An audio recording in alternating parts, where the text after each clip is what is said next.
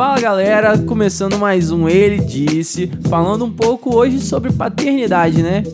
Ah, quando a gente fala um pouco desse assunto, né? Muitas questões se levantam, tanto espirituais quanto naturais, né?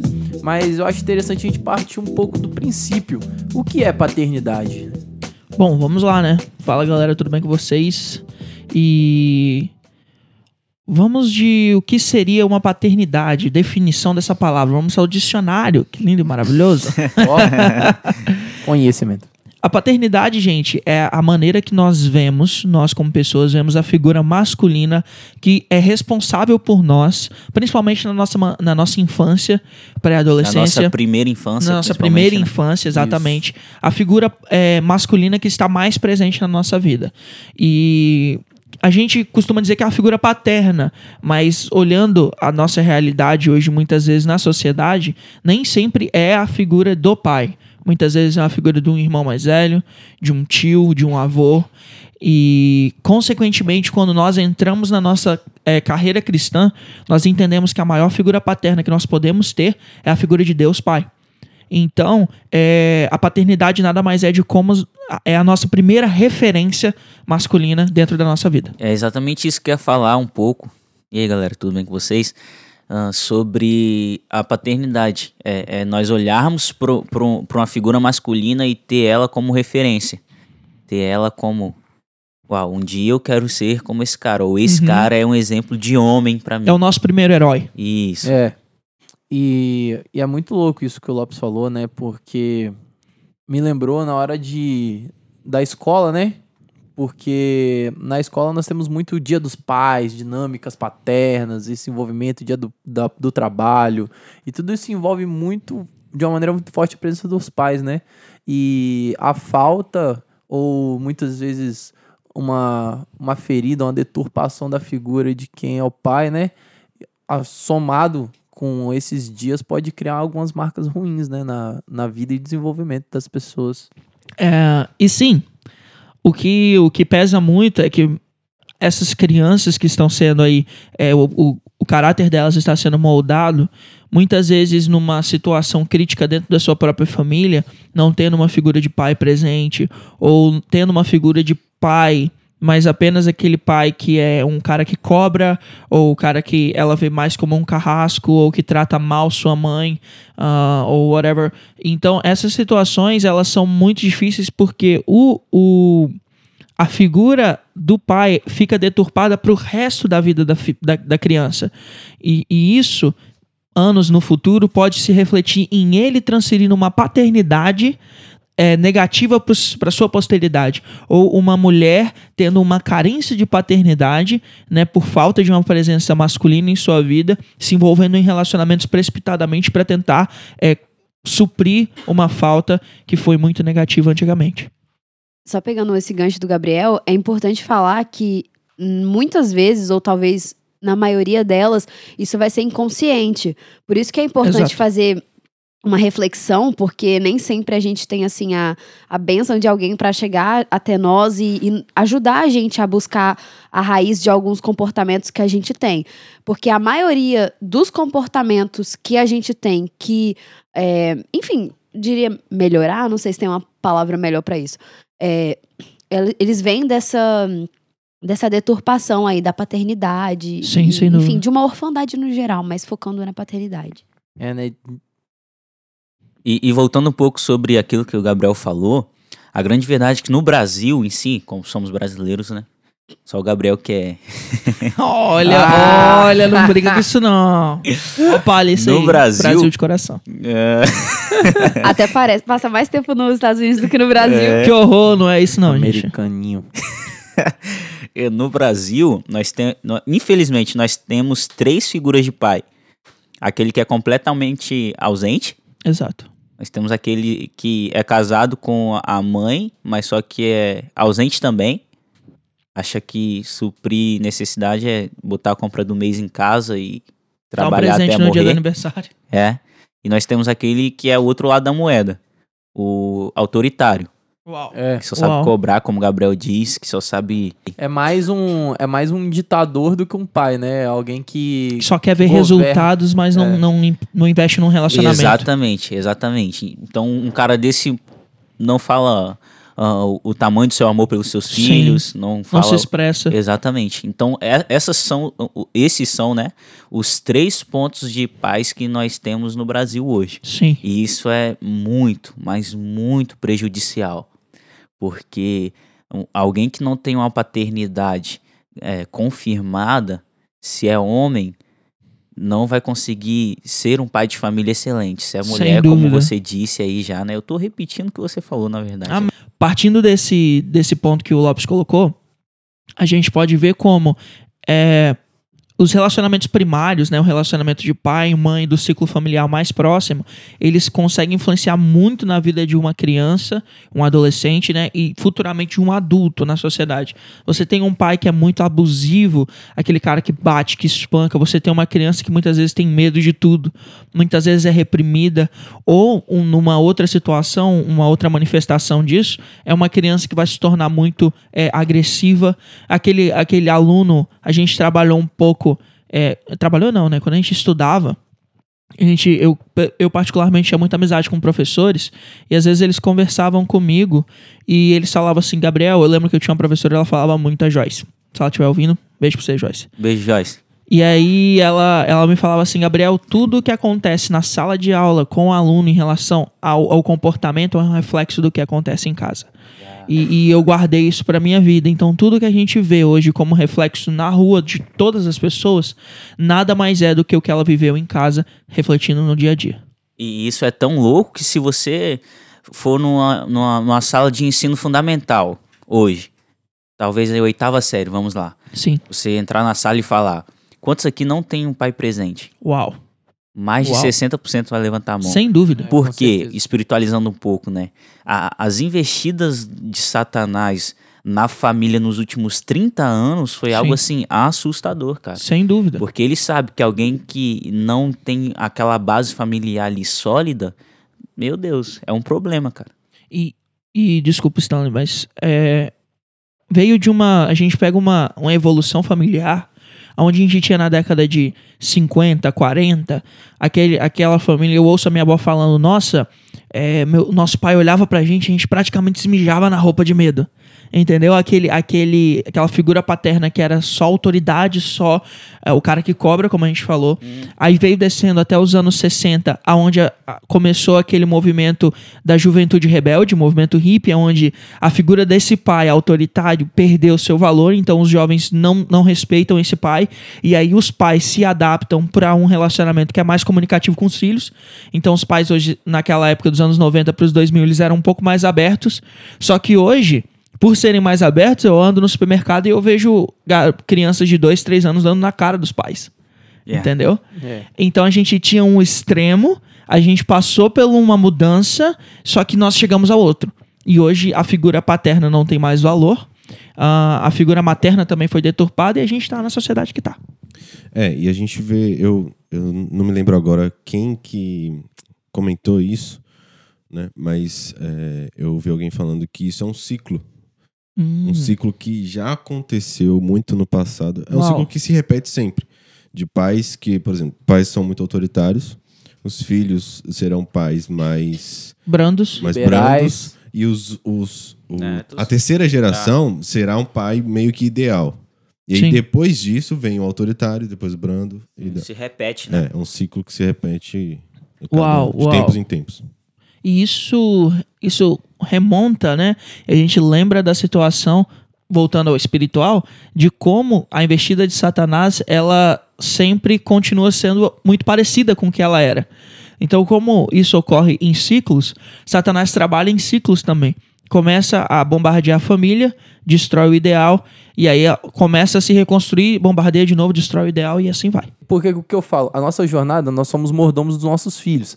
Um pai, ele com um caráter completamente firmado em Deus, eu acredito que o trabalho dele é ser um bom pai na primeira infância, mas fazer com que o seu filho tenha um encontro com Deus, para que ele possa realmente descobrir a, a perfeição da sua identidade em Deus. Bom, em relação à paternidade, eu tenho um testemunho que é tecnicamente a minha vida. Então, meus pais, uh, eu nasci em 2000 e meus pais, eles me tiveram num ambiente uh, totalmente cristão e num, num momento onde Deus estava trabalhando na vida deles para que eles pudessem entender o evangelho de uma maneira diferente do que eles entendiam até aquele momento. Então a gente vinha de uma certa denominação, saímos para outra e foi um momento onde Deus começou a abrir nossos olhos para coisas um pouco diferentes. E eu nasci nesse meio. Então eu cresci em umas determinadas, vamos colocar assim, um determinado regime religioso depois da na minha infância, dos 10 aos. dos 5 aos 10, eu já estava aqui no Espírito Santo. Para quem não sabe, eu nasci em Rondônia, é, a terra do nunca. Quando nossa família saiu de Rondônia, a gente fechou a porta e apagou a luz. E não tem ah. mais ninguém lá. Rondônia existe mesmo? Rondônia existe. Público gente... de Rondônia, não se sinto feridos. Nossa, nós amamos vocês, vocês tá bom? O público de Rondônia é a família do Gabriel. Nossa, que horror, gente. Nós amamos, é, nós amamos vocês. isso, né? Tio, por favor, não tire o nosso lanche. nós amamos vocês e, e amamos a zoeira também. Sem dúvida, sem dúvida. O açaí principalmente. Mas continuando, é o seguinte. E a gente veio de lá para cá. E aí, na minha primeira infância, ali dos 5 aos 10, eu estava aqui em, em, no Espírito Santo, em Vitória. E aquilo que ambos. Uh, o que o Stanley estava falando, o que é muito interessante, que meu pai preparou um caminho para que eu pudesse encontrar o Senhor. Mas aí isso corrobora bastante ao link que você fez, João. Dizendo do pai autoritário, o pai ausente, vira o pai, o pai ideal depois.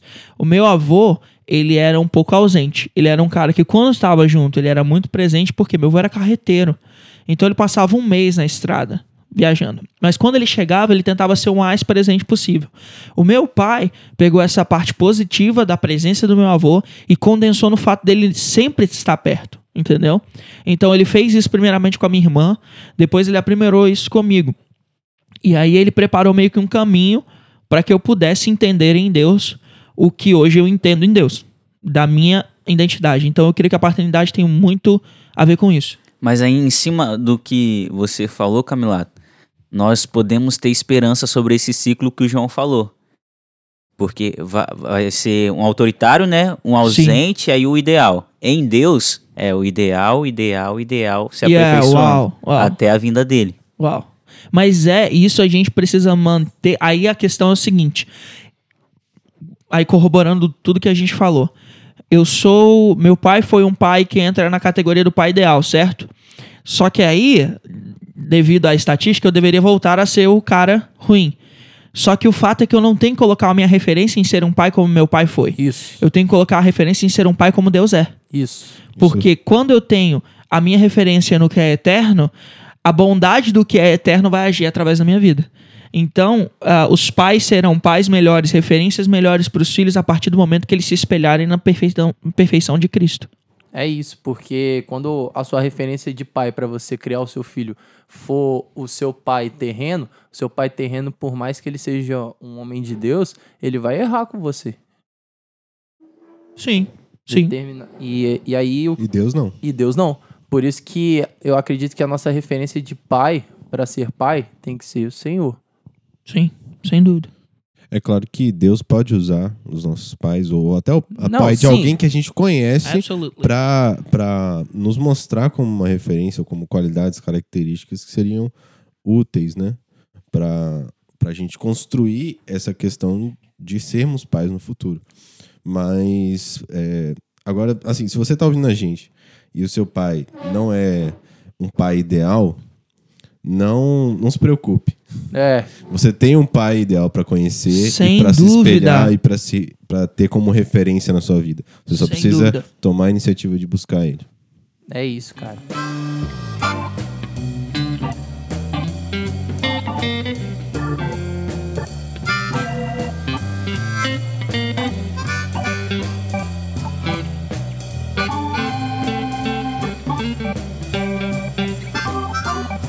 Voltando agora, né, com o cafezinho na mão.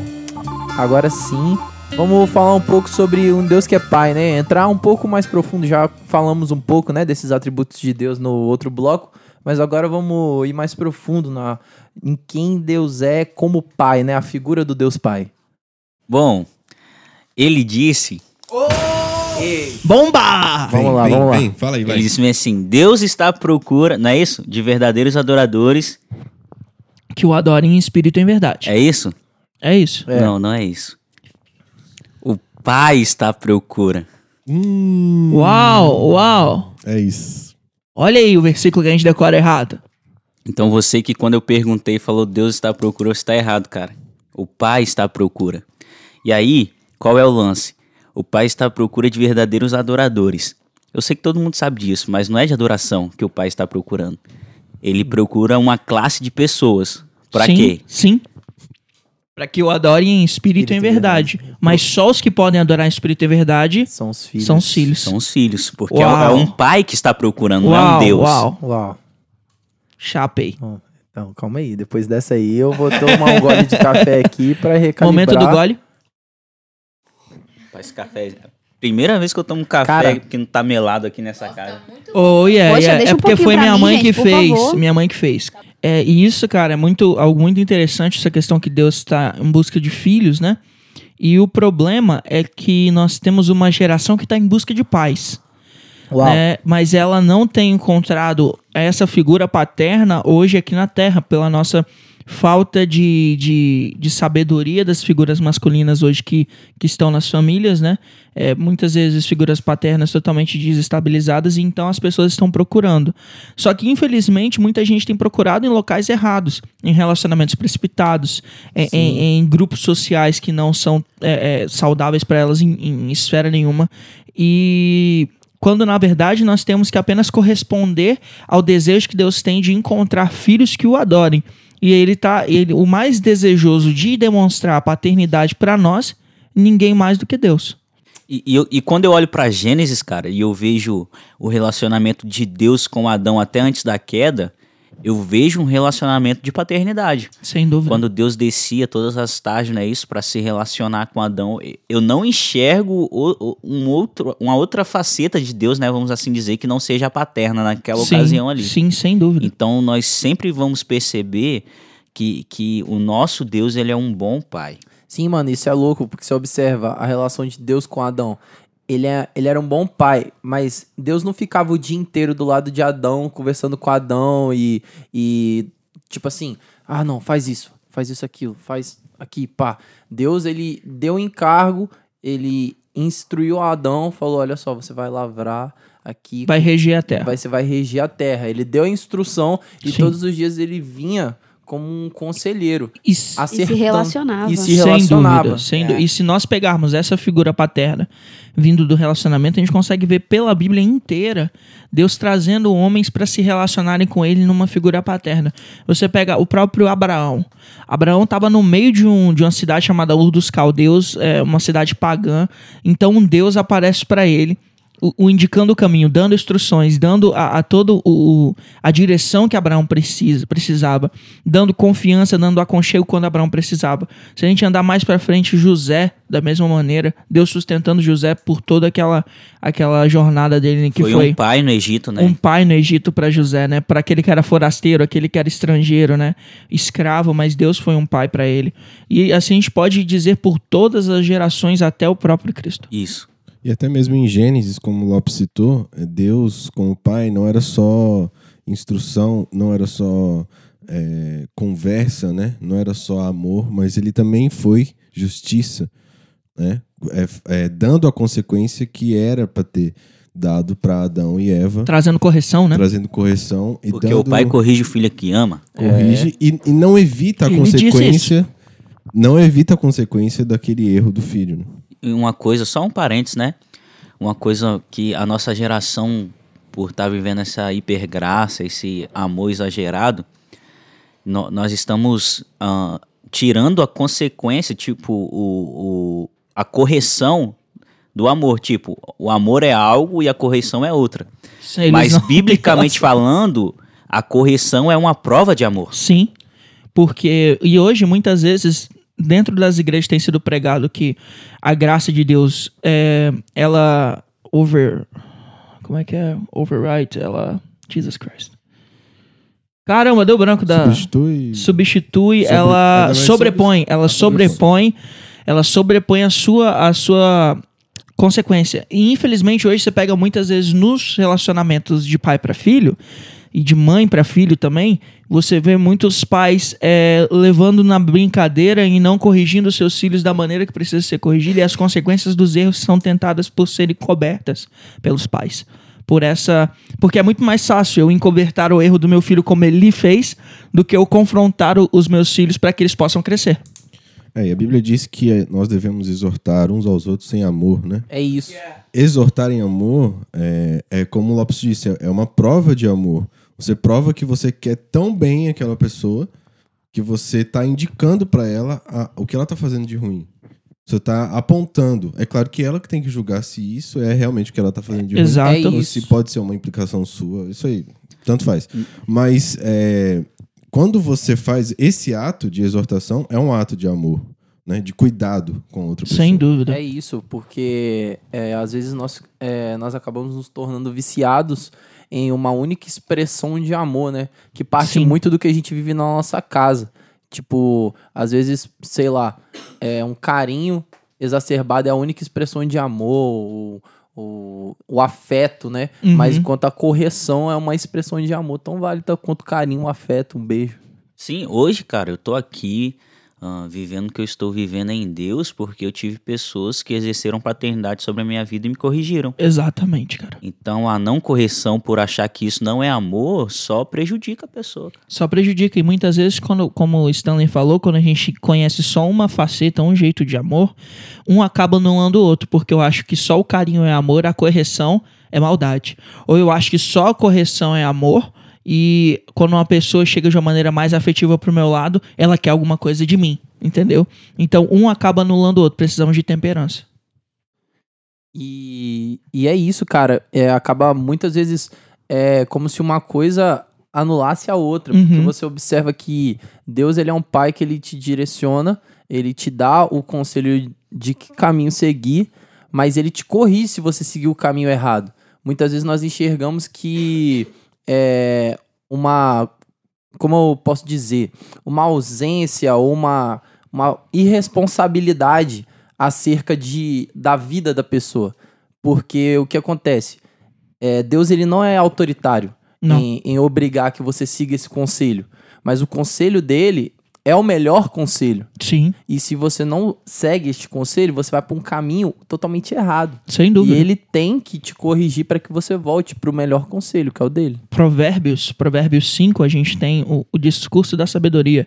E a Bíblia diz que a sabedoria clamava pelas praças, ela clamava, ela dava o seu discurso, a sabedoria aí na figura de Cristo.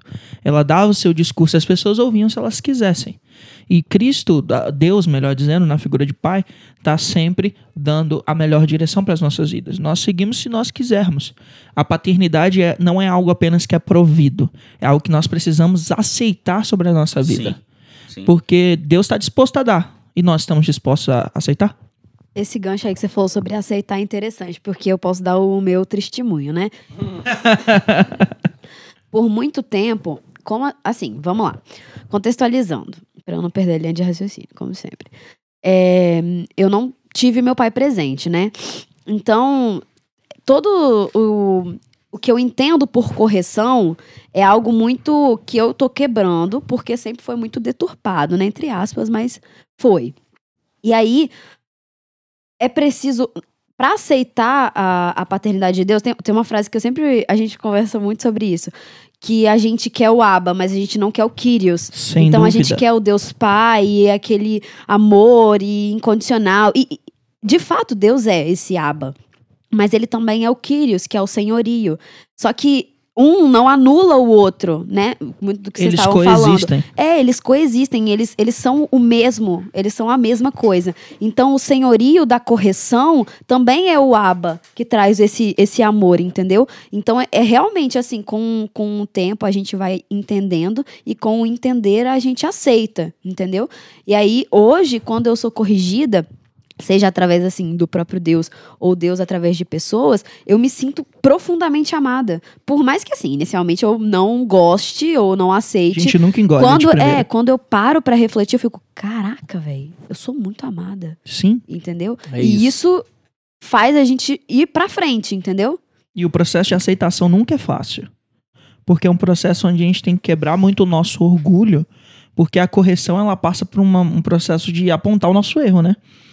Isso, cara, se você for olhar pessoas que têm dificuldade de ouvir, pessoas que não sabem ser lideradas, pode fazer um mapeamento daquela pessoa. Tem problema com paternidade. paternidade. Sim. E, e, e, a minha cura, eu também, como a Ana, né, não tive meu pai presente.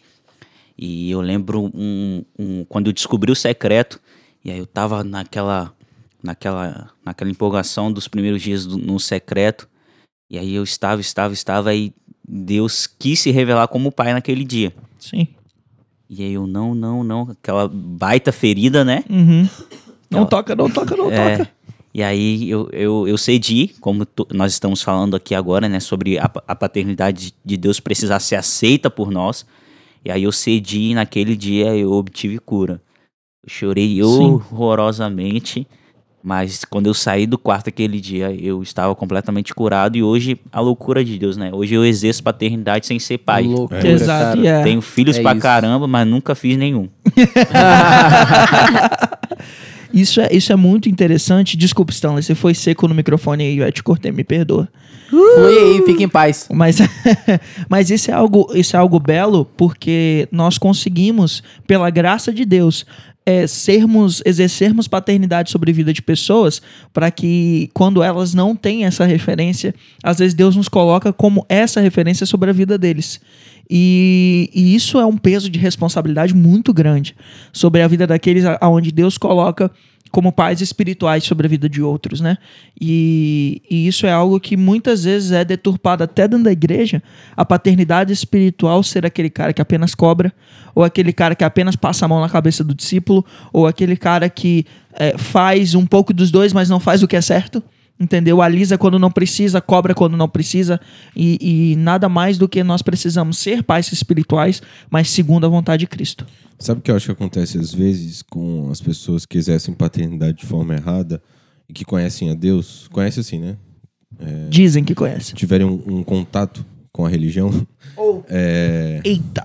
Meu Deus. Conhecem de ver, não de andar. Isso. É porque, assim, muitas vezes as pessoas têm preguiça de investigar e conhecer a Deus, o Deus do, do passado, né? O Deus do Antigo Sim. Testamento. É, o que, quais são as características de Deus? O que, que Deus fazia, né? O que, que Deus fez com os discípulos? O que, que Deus fez com aqueles que aceitaram a paternidade dele Sim. sobre eles? Né? As pessoas têm muito, muitos desses pais na, na igreja têm preguiça de ir atrás disso de Uau. conhecer isso. E aí, por isso, por yeah. não conhecer o Deus Pai, não conseguem exercer a paternidade de forma correta. De uma forma Uau. saudável. Uau. Algo que me chama muita atenção é a primeira vez que Deus se manifesta publicamente a favor de Jesus. Esse é meu filho amado em que me comprazo? A primeira manifestação de é. Deus para Jesus é, é, sobre um Deus que é pai, cara. É. Esse é o meu Não filho. é o Iavé, o Todo-Poderoso, é Deus de Israel, mas é o pai. E, Pô, velho, eu tô te cortando e... toda hora, me perdoa, continua, vai, Não. flui. E, e Deus é pai, você vê, esse é meu filho amado com quem me compraz. Hoje em dia, cara, é, tá meio, meio banalizado, né? O amor, o que é o amor. E, e, e o amor realmente é uma das características mais fortes de Deus. Um amor puro, né? Como a gente falou, um amor que corrige. E Deus, ele é um pai muito, muito amoroso. E eu acho interessante a gente trazer é, uma ênfase nisso também, não como único ponto de vista, mas como ele é um pai que ama muito. Porque Sim, o amor, o amor encobre uma multidão de pecados. Então, o, não podemos ser afastados do amor de Deus, né? Sem dúvida. E prova disso, quando Jesus tem encontra aquela melhor quando aquela mulher com fluxo de sangue encontra Cristo é a primeira vez aonde Cristo manifesta a paternidade dele porque Uau. quando quando Jesus a mulher vem e toca em Jesus ele fala quem me tocou aí os discípulos falam ah mas todo mundo tá te tocando aí a mulher vem e fala assim não eu toquei e aí ele olha para ela e não fala mulher Ele fala, filha, Uau. Uau. vá e não peques mais. Sim. E aí, ele falando isso, quando você falou de encobre multidão de pecados, o ato dela vir, ela chega e toca em Cristo, o ato dela buscar A a, a presença de Isso. Cristo, a paternidade de Cristo. Quando ela vai, ela é a pessoa ativa dessa situação. Ela Uau. vai atrás. Quando ela encontra Cristo, Cristo está pronto a entregar a ela. Então, filha, vá e não peques mais. A paternidade de Deus, cara, ela é uma consequência de uma busca nossa. Com certeza. Se, É se formos olhar biblicamente, todas as vezes que Deus se mostrou como um pai, foi em cima de uma ação de alguém. Uau. Uhum. E, e a- e se nós lermos a palavra de Deus, nós vamos ver que Deus é muito reativo. E, e olha a loucura. Perdão, continua. Não, mas é uma loucura que você falou, Deus é muito reativo. E, e me veio à mente o Getsemane. Cristo está no momento de maior crise como homem. E, e quando a gente precisa entender todas as nuances da paternidade de Deus, o que, que Deus fez no Getsemane? Ele ficou em silêncio. Meu Deus. Muitas vezes nós temos já a paternidade de Deus e nós ficamos procurando em Deus coisas que Deus vai ficar em silêncio porque nós sabemos a resposta. É isso. Cristo perguntava, Pai, afasta de mim esse cálice. Aí Deus não tem o que responder. Porque Deus já tinha premeditado desde a fundação dos séculos que Cristo, o propósito dele era vir morrer. E Jesus já sabia disso. Ele já sabia disso, porque ele falava aos discípulos: Ó, o filho do homem será levantado, Sim, sim. morrerá, passará três dias no ventre da terra e será reerguido. Então, então, cara, tem hora que Cristo, Deus não vai falar nada pra gente, porque a gente sabe o que a gente tem que fazer. Isso também nos ensina a respeito do nosso relacionamento com os nossos pais terrenos, né? Porque tem Sim. muita coisa que a gente chega nos nossos pais e fala, e fala, pede ou pergunta, e na verdade a gente já sabe a resposta, a gente só tá tentando evitar aquilo. Exato. Querer uma aprovação pra fazer o que a gente não deve. É, É exatamente. isso, cara. Já entrando um pouco, né, aí no. Só, só deixa eu fechar aqui sobre a paternidade de Deus. Manda aí. Quando Jesus está na cruz. Essa heresia é muito boa, tá, gente? Ah! Quando, Lá vem, lá vem, lá vem. quando Jesus está na cruz, ele fala bem assim: Deus meu, Deus meu, por que me abandonaste? A- alguns teólogos dizem que naquele momento Deus ele virou o rosto, Sim. porque ele não queria ver aquilo ali, até porque todo o pecado estava sobre Jesus Sobre naquele Cristo. momento. E, e se nós fazermos um, um nexo com a parábola do filho pródigo, nós vamos ver que em um momento, quando o pai vê que ele está se aproximando, o pai vira o rosto para ele. Ele poderia pensar bem assim: caramba, por que você me abandonou? Uhum. Mas o pai fala bem assim: olha, traga para mim o novilho, traga a roupa, traga sandália. Então, quando Deus virou na cruz, ele estava falando bem assim pros, pros anjos: agora sim. Dá vai um nome de glória. É. Coloque sobre todo nome. isso Uau! aí. Vamos exaltá-lo porque ele cumpriu o propósito. Sim, sim. Então, cara, a paternidade de Deus é poderosa demais. Chorei, ministrada. Caraca, velho.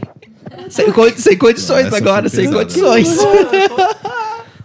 Direitos e deveres dos filhos de Deus, né, galera? E agora?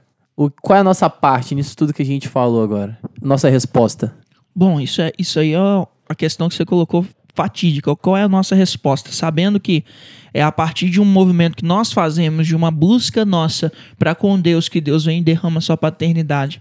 Sabendo que a paternidade de Deus é infalível, diferentemente da nossa terrena. E sabendo que Ele sempre vai dar os perfeitos conselhos, quais são os nossos deveres e o que, que nós, como filhos amados, ao qual Deus procura, devemos fazer sobre isso? Disserte sobre isso, Lopes.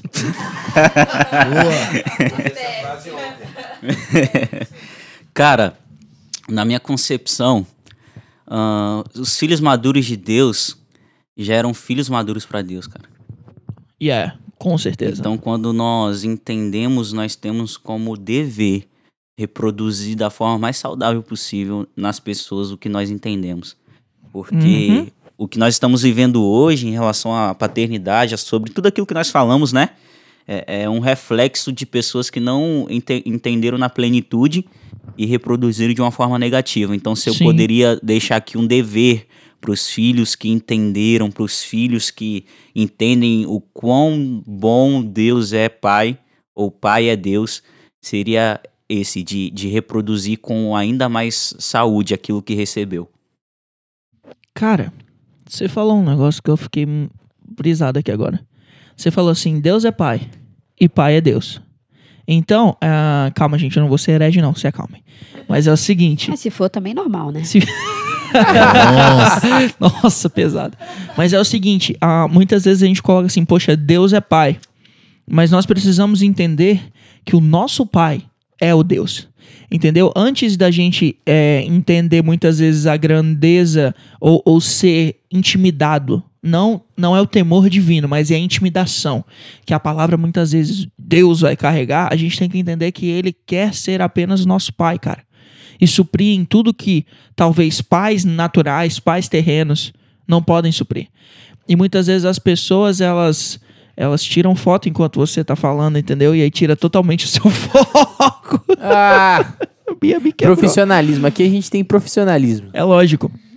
Então, muitas vezes a gente tem uma igreja que teme a presença do, de Deus porque ela não entendeu que primeiro vem a presença do Pai. Do Pai que vai acolher, mas vai corrigir. Do Pai que vai explicar que a pessoa precisa fazer a vontade dele não por imposição, não por autoritarismo, mas sim porque a vontade dele é boa, perfeita e agradável. Então, eu acho que como um dos benefícios, direitos e deveres né, de filhos. Eu acho que, como um dos direitos, ele disse que a partir do momento em que nós nos tornamos filhos de Deus, nós temos o direito à herança de Cristo. E a herança de Cristo não é só o trono de glória, não é só isso, mas também é o compartilhar do conhecimento do amado, que é o Pai. Poder compartilhar de quem ele é. Cara, tem uma história, eu gosto muito dessa história que um rapaz ele é filho de um desembargador de algum estado, eu esqueci agora qual é o estado. E aí quando ele chega no gabinete do pai, ele chega de bermuda, de regata, de chinelo, e aí tem quatro seguranças na porta, porque o pai é o desembargador do estado. Sim. E aí ele fala: "E aí, mano, tudo bem?" Bate, fecha, né, com seguranças, uhum. bate na cabeça de um, e aí ele entra na, no, na sala do pai. Só que o pai não tá. Ele pega, senta na cadeira do pai, Fica lá, liga pra secretária, né? Cadê meu pai? Ah, tá numa reunião, ok. E fica lá, rodando na cadeira, fazendo, pegando as coisas do pai, brincando. E aí o pai chega, engravatado, o desembargador do estado. Uhum. Ele não quer nem saber, cara. Ele pula no colo do pai, beija o pai. Então, algo que nos foi rouba roubado né, nesses dias ou nesses últimos tempos foi a simplicidade de um relacionamento de pai para filho. Sim, de intimidade. É isso. Né? isso aí, a, a, eu particularmente venho de um berço onde eu me converti, onde Deus era colocado lá longe. Uhum. Precisávamos ter uma reverência, uhum. entre muitas aspas, né? Sim. Que na verdade era religiosidade. Sim, reverência é diferente. Isso. E, e aí, essa intimidade, esse relacionamento puro e genuíno não existia. E aí, quando eu descobri essas verdades da paternidade de Deus, que a paternidade de Deus me dá o direito de acessar lugares com ele, para com ele, uhum. que outras pessoas que não entenderam não podem acessar ainda. Sim, sem dúvida. Então é um nível de intimidade muito grande, velho. E aí a gente lembra do que o próprio Cristo falou. Aquele que não tiver um coração puro como uma de, um de uma criança, não poderá herdar o reino. Porque isso é a atitude que uma criança faz. Sim. Ela não liga pro título, ela não liga pro encargo. É, a única coisa que ela quer é a presença do pai. E hoje a gente quer tantas coisas, menos a, a, mera e simples, mera assim, entre aspas, né? Mas a simples presença de Deus na nossa vida. A gente quer tudo que ele pode oferecer, menos a presença. E a gente vira aquele filho adolescente que já não quer estar mais com o pai, mas quer o dinheiro que ele tem. Entendeu? Meu Deus. E Jesus só quer que a gente continue sendo a criança que não liga pro dinheiro que ele tem, mas apenas pra presença dele. É isso, cara. E, e esse direito que a gente tem de ter um contato íntimo com o pai, ele logo denuncia também em seguida um dever. Porque a partir do momento que nós somos filhos de Deus, é, como criança nós acessamos, mas nele nós crescemos e amadurecemos. E aí nós manifestamos aquilo que um filho de Deus manifesta. E aí que nós vamos ver aqui uma coisa que o Lopes gosta muito de falar, que é a questão dos filhos maduros de Deus, que a criação aguarda a manifestação dos filhos maduros de Deus, né? Os ruiós. Os ruiós, né? Que é a palavra yeah. original que é usada lá. E, e eu acho que esse é um, um dever, né? Manifestar o caráter dos filhos de Deus. E hoje em dia, nossa geração, a gente tem esse problema, porque é uma geração que os que ensinam a nossa geração são filhos, até, até lembrando a questão daquele ciclo, né? Que o, eles nasceram onde o pai Deus, que era apresentado, era um pai autoritário, e se tornaram pais liberais, totalmente libertários. Sim, sim, e aí dúvida. geram uma geração mimada. Porque, ao invés de gerar uma geração de filhos maduros.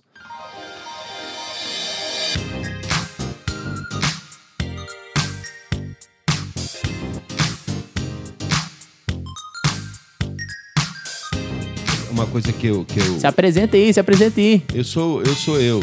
É. Ele é tá o vovô da turma, aí. Olha, eu era Nosso o, vovô eu tá chegando. Camilato 1, Gabriel, Gabriel Camilato 2, o retorno. É. Tá? Então, eu sou o sênior, o boss. Tá chegando aí para compartilhar né? com a né? gente um pouquinho também. Mas, mas veja bem, o que tem que acontecer com a gente é o seguinte: você que é pai, é, é o que eu falei, eu já falei pro Gabriel. O meu teto tem que ser o piso dele. Viajou comigo? O meu teto, aonde eu puder ir com Deus, no meu crescimento com Deus, é partindo dali que o meu filho tem que ir. Então é como se você, nós estamos aqui, ó, ali em cima é a laje, né? E tem um, um apartamento em cima. Ali mora o filho, aqui embaixo mora o pai. O pai foi até a laje, agora estruturou a laje para que o filho comece o trabalho, o ministério, a vida dele, o relacionamento dele com Deus a partir da onde eu fui. O que tem acontecido muito hoje são pais imaturos que muitas vezes o filho está tá no mesmo nível, abaixo do nível dele, e não tem nada que ele dá para o filho de, de relacionamento com Deus. Então, por exemplo, o seu filho, você que é filho, ele, você precisa de um referencial. E se tem pais nos, nos ouvindo e tem pessoas que vão se tornar pais como vocês todos aqui, entenda uma coisa: é o seu exemplo. Você, você vai ser referência. Eu sempre falo o seguinte: a gente não cria um filho, nós criamos uma nação. Uau.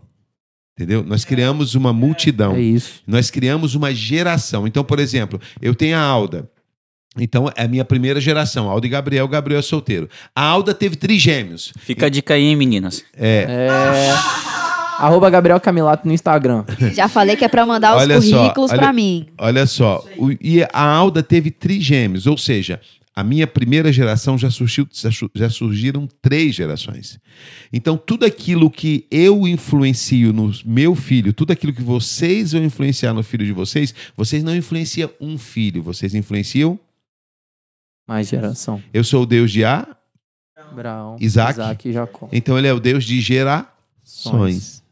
Show? E o pai de gerações. E o pai de gerações. É isso aí. Então é uma responsabilidade nossa, né? Um dever dos filhos gerar filhos, né? Isso. E a, e a, coisa mais importante no relacionamento de pais com filhos é o seguinte: a obediência e o respeito. Morou? Obediência. E muitas vezes vocês que são filhos não vão entender o posicionamento do pai. Mas é, só obedeça. Sim. Só obedeça. Não, então, procure entender. É, tem uma história do, do garoto que ia todo dia brincar na casa do amiguinho. Todo santo dia brincava na casa do amiguinho. Não tinha nada demais, tudo direitinho. Um dia o pai falou: não vai. Mas espera aí um pouquinho, pai. Por que, que eu não posso ir? É para você saber que aqui em casa tem alguém que manda. Ah, boa. Sim. Né? E Deus faz isso, faz isso Exato, com a gente de vez em tem, quando. Cara. Não tem nada demais. Não tem nada demais, mas ele fala assim: não. É, não. tô vivendo isso aí na minha vida, tá? Ah, não. Ó, para. E, e talvez aquilo aí. que você quer não tem nada de errado, é. não tem isso nada aí, de pecado, mas é para saber: olha, tem alguém Sim. que. Dom... Você depende de alguém. Tá é obediência, né? É um dever dos filhos serem obedientes. Sim. É, é hoje, hoje o que tem acontecido são pais criando tiranos. Sim. Não, meu filho não vai passar pelo que eu passei. O meu filho não vai sofrer Deus o que eu sofri. Livre disso. É que eu sofri. Aí livre. o cara esquece que é o seguinte: se ele é um cara de bom caráter, é. de boa índole, foi porque tudo que ele passou. Sim. Aí ele quer privar o filho dele de sofrer. Aí ele cria um tirano que só sabe ouvir Sim, sim, sim. Por que, que você acha que o índice de suicídio no meio de vocês jovens tem aumentado? Porque vocês não foram criados é. ouvindo não. Aí quando você cai no mundo, a vida vai te dizer não um monte de vezes. Não, não. E outra, a vida não vai ter misericórdia de você. E é isso, cara. Às vezes a gente, a, a, gente crê muito numa correção, mas que é uma correção mais levinha, que a correção é só tipo, ó, oh, não faça isso. Mas o Gabriel tava falando, não sei se você lembra, Gabriel, aquela, aquela passagem onde Deus ele permite que um, um homem, uma situação onde Paulo é espancado. Eu esqueci agora. É o que que Paulo é. Aqui. É aquela situação onde Paulo é chicoteado e, e daí o carcereiro se converte? Rapaz, eu não lembro agora. É que eu falar em off aqui, que a gente tinha conversado, cara, que Deus manda um. Não manda, mas permite. Não sei se é um. Um endemoniado, alguma coisa acontece. Ah, não, não, não, não, não, não. Era o quê? Tá, é vamos que... voltar, vamos voltar. Uhum. E aí, um, dois, três e. Ah, ok, ok, ok. Era pra mim fluir. Desculpa, perdão. Achei que você ia dar o gancho. É, mas é, fica em paz. A, a situação, essa passagem é muito interessante. Que Paulo, Paulo fala assim: Muitas vezes eu pedi para que o Senhor afastasse de mim um enviado de Satanás, que ele permitiu que viesse me esbofetear, para que eu não me ensoberbecesse. Olha isso. Então, Paulo, que foi um dos maiores heróis da fé que a gente conhece hoje, Deus permitia que um enviado de Satanás viesse atormentar, entre aspas, né, Paulo para que a soberba de Paulo não se erguesse. E muitas vezes nós, no, na primeira correção de Deus, que não chega nem perto de algo tão é, é, é, severo quanto isso que, que Paulo recebia, nós já pipocamos e, e saímos, deixamos a fé, é. apostatamos de primeira. Mas qual era o entendimento? Aí a gente pensa, nossa, que Deus carrasco. Não, não era que Deus carrasco. É porque se Paulo se ensoberbecesse, o que, que a Bíblia diz? Ao humilde Deus exalta e ao soberbo Deus abate. Se Deus permitisse que Paulo se ensoberbecesse, automaticamente o próprio Deus teria que abater Paulo. Então, por amor, Deus. E abater e matar. Exatamente.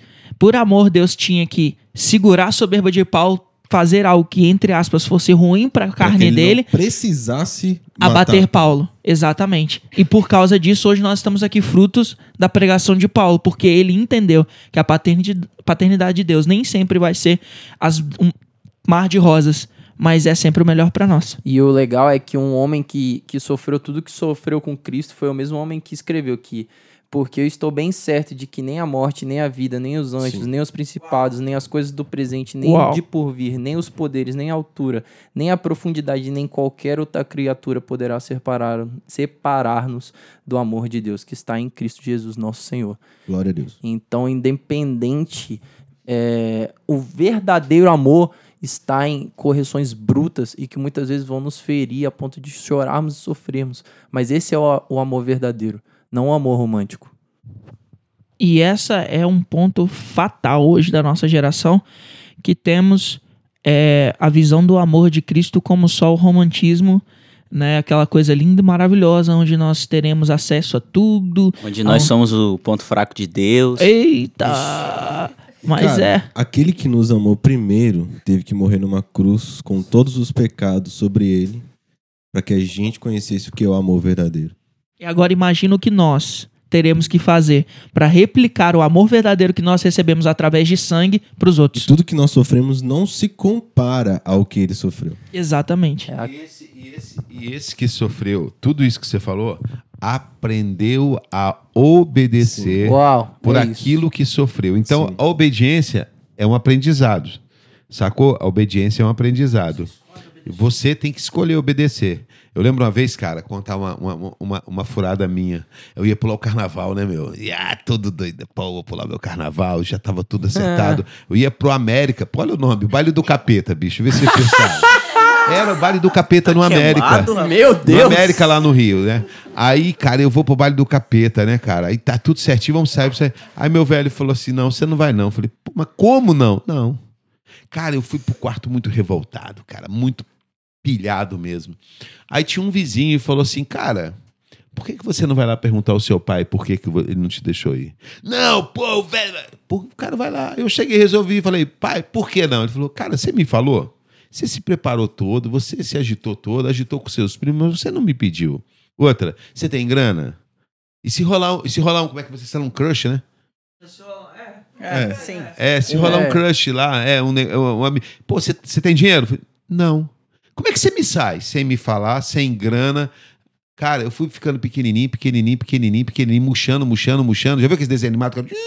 É. Cara, eu, eu não fiquei nem com bronca do meu velho. Por quê? Porque ele estava certo o não dele estava me amando, me preservando de situações.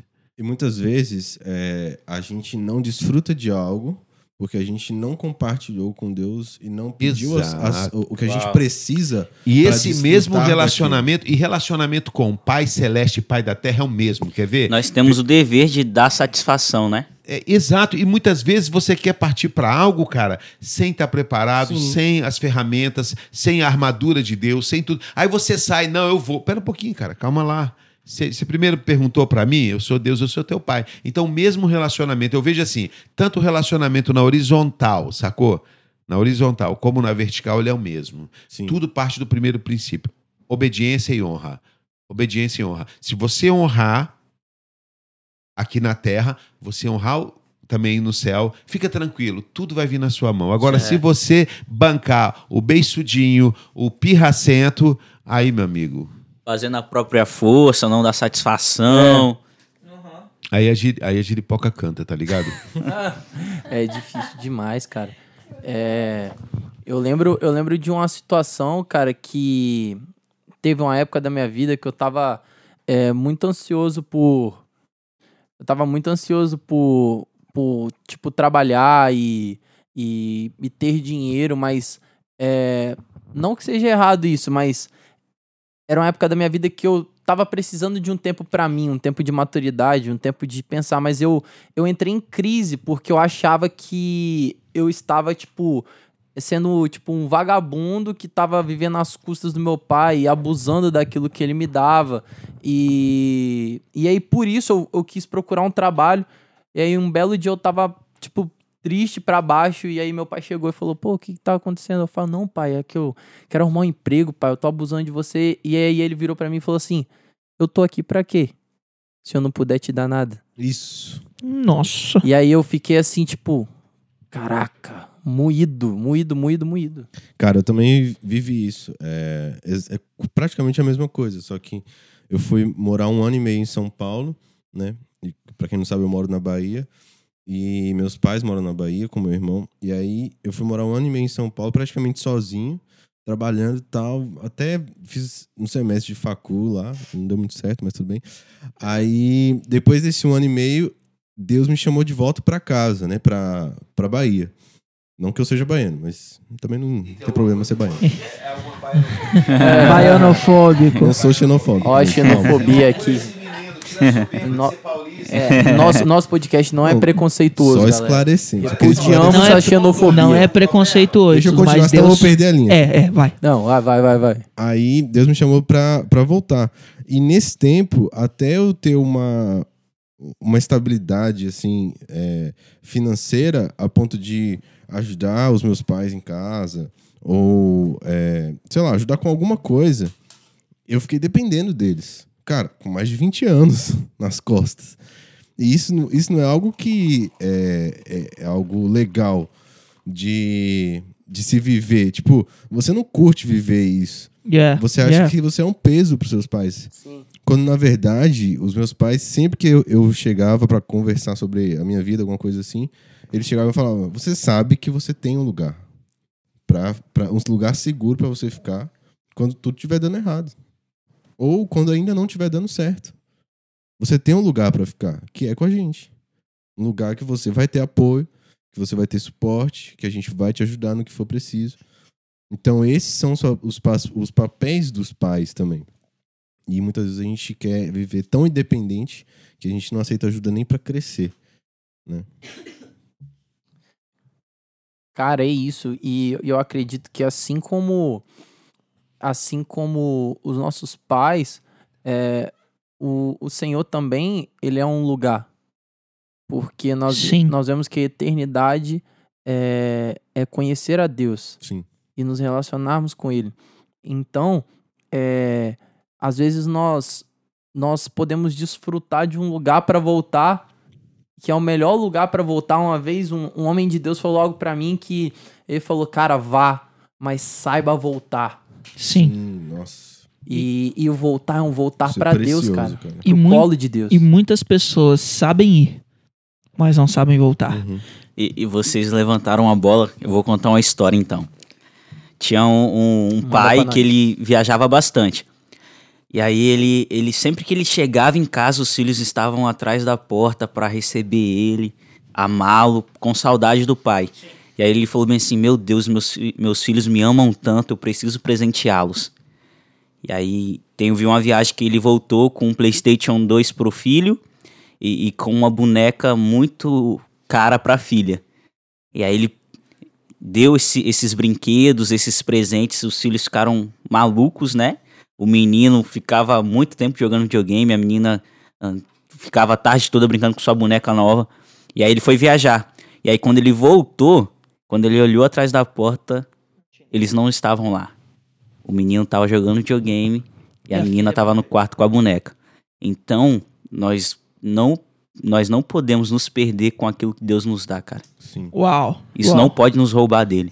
Não, velho, mas, mas que doideira, cara. Porque muitas vezes nós nos perdemos, cara, nos presentes que, que o Senhor nos dá, cara. Eu tô vivendo uma fase que o Senhor, ele, ele tá começando a liberar uma, uma área da minha vida, um setor da minha vida que, que envolve algo que eu amei por muito tempo e eu nunca tive a, a, oportunidade de desfrutar disso.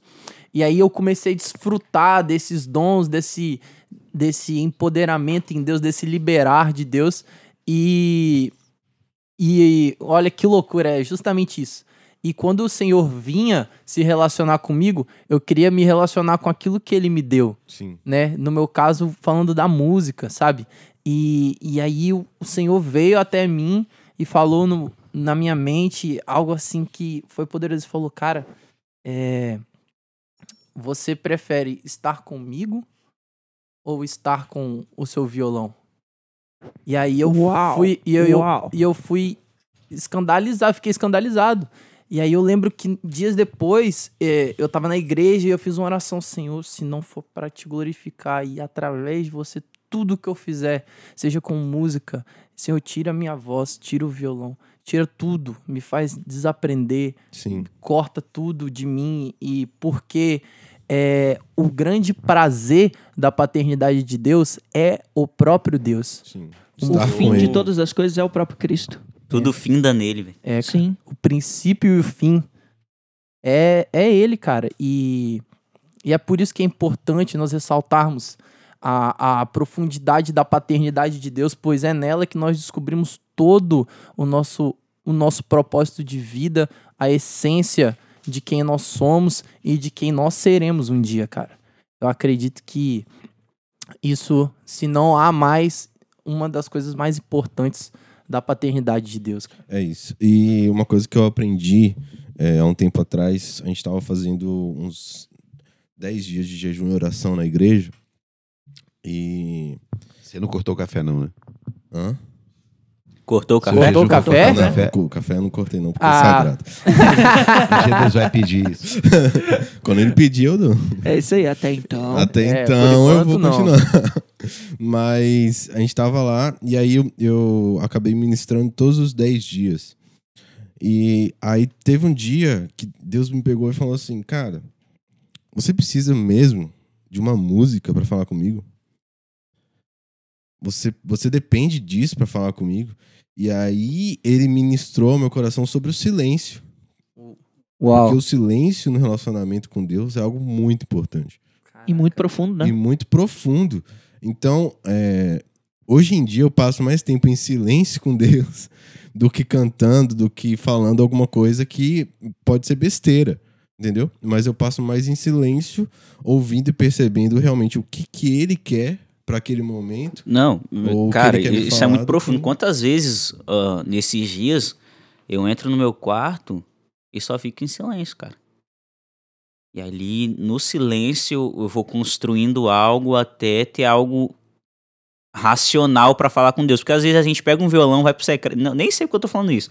A gente pega um violão, vai pro, seque... pro secreto, aí começa a cantar um monte de baboseira que aquilo não é verdade nenhuma Sim. no nosso coração. Uau, é isso. Cara, exatamente. É isso. E, e, então e, é muito importante a gente. Se, é por isso que Paulo fala: olha, oferecer um culto racional. Ele está falando. Sim. Entenda o que você está fazendo, é. cara. É. Entenda como você está se movendo, por que você está se movendo. Entenda, entenda, entenda. E é tão belo isso que a questão é o seguinte: como você falou, a gente pode entrar no secreto e cantar um monte de coisa que não é verdade. Mas, ao mesmo tempo, quando a gente canta algo que seja uma verdade, pode ser duas palavras, mas se aquilo for a verdade, Uau. aquilo toca o coração de Deus e Deus te responde, porque é, é algo que você está isso, realmente isso, vivendo. e aquilo gera alguma coisa em você. Sem dúvida. Aquilo vai de dentro para fora Sim. e ganha forma. Porque a oração, no caso, você veja bem, Deus não sabe tudo Deus não sabe aquilo que nós vamos falar antes dela chegar na nossa boca? Sim. Sim. Sim. Sabe? Então Deus já sabe a oração que você vai fazer daqui a dois anos. Sim.